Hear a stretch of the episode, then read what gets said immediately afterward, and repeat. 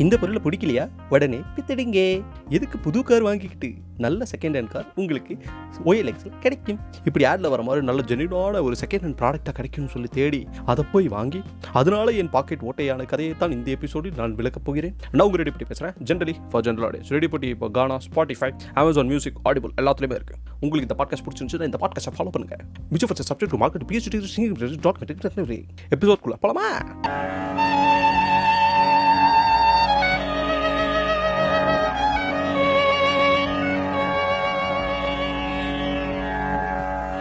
College எல்லாம் முடிச்சுட்டு ஒன்று ரெண்டு வேலையை செஞ்சுட்டு சென்னைக்கு இதுதான் நம்ம எதிர்காலம்னு சொல்லி பறந்து போனேன் போனதுக்கப்புறம் அங்கே போய் ஒரு கோர்ஸை படித்து ஒரு வேலைக்கு சேர்ந்தேன். என்ன வேலை? சேல்ஸ் வேலை. சேல்ஸ்னால் கம்பெனியில் சேரும்போது சொல்கிறாங்க கண்டிப்பாக வண்டி வேணுங்க அப்படின்ட்டாங்க. நமக்கோ சென்னையோட ரூட்டும் தெரியாது மேப்பும் தெரியாது. சரி எங்கே போய் வண்டி வாங்குறது? கையில் காசும் கிடையாது. இப்போ நமக்கு வேலை கிடச்சிருச்சு. கையில் காசு இல்லை. அப்படின்னா உடனே நம்ம எங்கே போ? பேங்க்குக்கு தான் போ. பேங்க்குக்கு போய் ஐயா எனக்கு இந்த மாதிரி வண்டி வேணும். எனக்கு ஒரு லோன் தாங்க. அப்படின்னு சொல்லி கெஞ்சி கேட்டு. அவங்க லோன் ஓகே அப்படின்னு சொல்லும்போது வண்டியோட காஸ்ட் எவ்வளோ? புது வண்டி பார்த்தோம். அறுபதாயிரம் எழுபதாயிரம். அப்போ டியோ நான் வாங்கின டியோ வந்து ஒரு மூணு நாலு வருஷம் பழக்கம் உள்ளது. அந்த டியோ வாங்கும்போது அறுபத்தையாயிரம் இப்போ டியோ விலையை கேட்டால் அப்படியே தலையை ஆடி போறீங்க என்னடா புல்லட் விலையை டியோக்கு வச்சு விற்கிறீங்க மாதிரி இருக்கும். டியோவோட விலை இப்போ தொண்ணூத்தஞ்சாயிரமா? அப்படி என்னடா அந்த டியோ வண்டியில் இருக்குது அது ஒரு சாதாரண ஸ்கூட்டி ஒன் டென் சிசியோட வண்டி தானே? என்ன இருக்குன்னு கேட்டால் அதில் அந்த ஆன் ஆஃப் சுவிட்ச் எல்லாம் வச்சிருக்கோம். அப்புறம் வந்து டிஜிட்டல் அந்த ஸ்பீடோ மீட்டர்லாம் வச்சிருக்கோம். ஏடா இதெல்லாம் யாரா கேட்டால் நான் ஓட்டுறது ஸ்கூட்டி நான் என்ன ராயல் என்ஃபீல்ட் பைக்காக ஓட்ட போகிறேன் அதுலேயே அனலாக் மீட்டர் தான் வருது.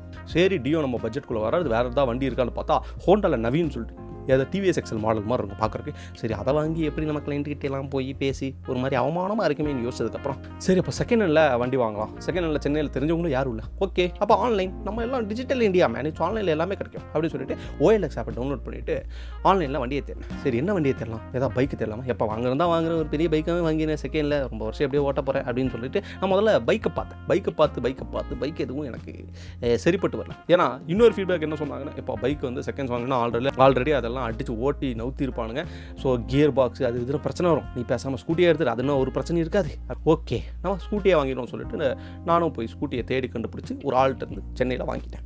வாங்கினதுக்கப்புறம் தான் தெரிய வருது சென்னையில் வண்டி வாங்குறியா? சென்னையில் வண்டி வாங்கினா அதெல்லாம் உப்பு தண்ணியில் கழுவுறது என்ஜின்லாம் போயிருக்கும் நிறைய நாள் தாங்காது அப்படி இப்படின்னு சொல்லிட்டு இருந்தானுங்க. என்னடா அது எதை பண்ணாலும் எதாவது சொல்கிறாங்கன்னு சொல்லிட்டு சரி பரவாயில்ல வாங்கிட்டோம். வாங்கிட்டோம்னா இது இனிமேல் ஓட்டி தான் ஆகணும்.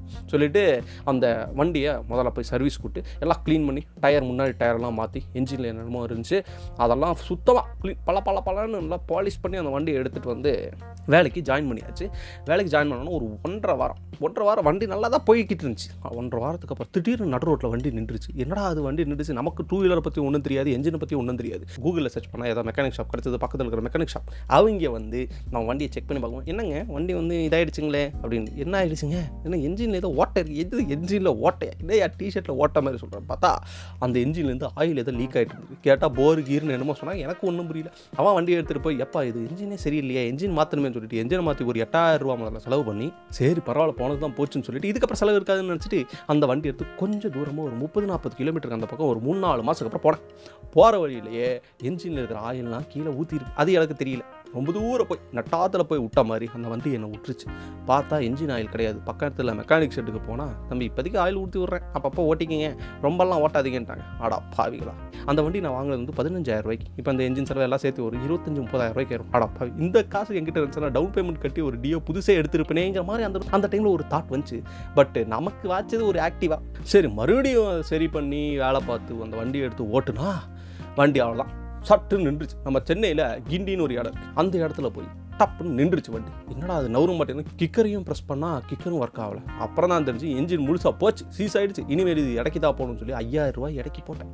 சூப்பர் சூப்பர் சூப்பர் சூப்பர் அதுக்கப்புறம் ஒரு புது வண்டி வாங்கி ஐயோ இனிமேல் செகண்ட் ஹேண்ட்ஸே வேண்டாம்னு சொல்லி புது வண்டி வாங்கினதுக்கப்புறம் இப்போ அந்த வண்டி ஓடிக்கிட்டு இருக்கு. முதல்ல பைக் கரெக்டாக அதுக்கப்புறம் சரி பைக் இருக்குது நம்ம எல்லாம் டியூவெல்லாம் கட்டி முடிச்சிட்டோம். ஒரு கார் இருப்போம்னு சொல்லிட்டு சுற்றி இருக்கிறவங்களாம் சொல்லி ஓகே ஒரு கார் வந்துச்சுன்னா நம்ம வந்து எமர்ஜென்சிக்கு எல்லாம் எடுத்துகிட்டு போகலாம். அந்த எமர்ஜென்சி எப்போ வரும்? ஏதோ ஒரு அஞ்சாறு வருஷத்துக்கு ஒரு வாட்டி எமர்ஜென்சி வரும். அதுக்கு நம்ம ஆட்டோவே கூட்டிகிட்டு போயிடலாமே. அதெல்லாம் நம்ம எங்கே ஊருக்கு இருக்க போகிறோம்னா நமக்கு வந்து கார் தேவையில்லையா?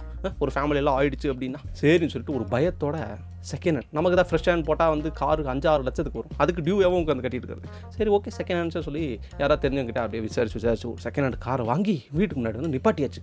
அப்பாடா ஓகேன்னு சொல்லி சாட்டிஸ்ஃபை இருந்தாலும் முதல்ல வாங்கின அந்த செகண்ட் ஹேண்ட் எக்ஸ்பீரியன்ஸ் எனக்கு மனசுக்குள்ளே உறுதிக்கிட்டே இருந்துச்சு. அதுக்கப்புறம் ஒரு நாள் இந்த காரை எடுத்து வெளியில் ஓட்டிட்டு போனால் ஏசி ஒர்க் ஆகலை. என்னடா அது ஏசி ஒர்க் ஆகல? சரி ஏசியை ஃபில் பண்ணு. ஏசி கேஸை ஃபில் பண்ணி அதெல்லாம் சரி பண்ணிட்டு ஓட்டினா டயரை டுபுக்கு டுபுக்கு டுபுக்கு டுபுக்கு நாடு சரி டயர் நாலு டயரும் மாற்று உடனே டயரை மாற்றி அதுக்கப்புறம் அந்த கிளாஸ் எல்லாத்தையும் மாற்றி எல்லா மாடிஃபிகேஷன் பண்ணியாச்சு. மியூசிக் சிஸ்டம் எல்லாம் வச்சாச்சு. ஆஹா எல்லாத்தையும் மாத்திர நீ. எஞ்சில் மறந்துட்டேங்கிற மாதிரி எல்லாத்தையும் மாத்திரனா ஷாக் அப்சர் ஏதோ போயிருந்துருக்கு.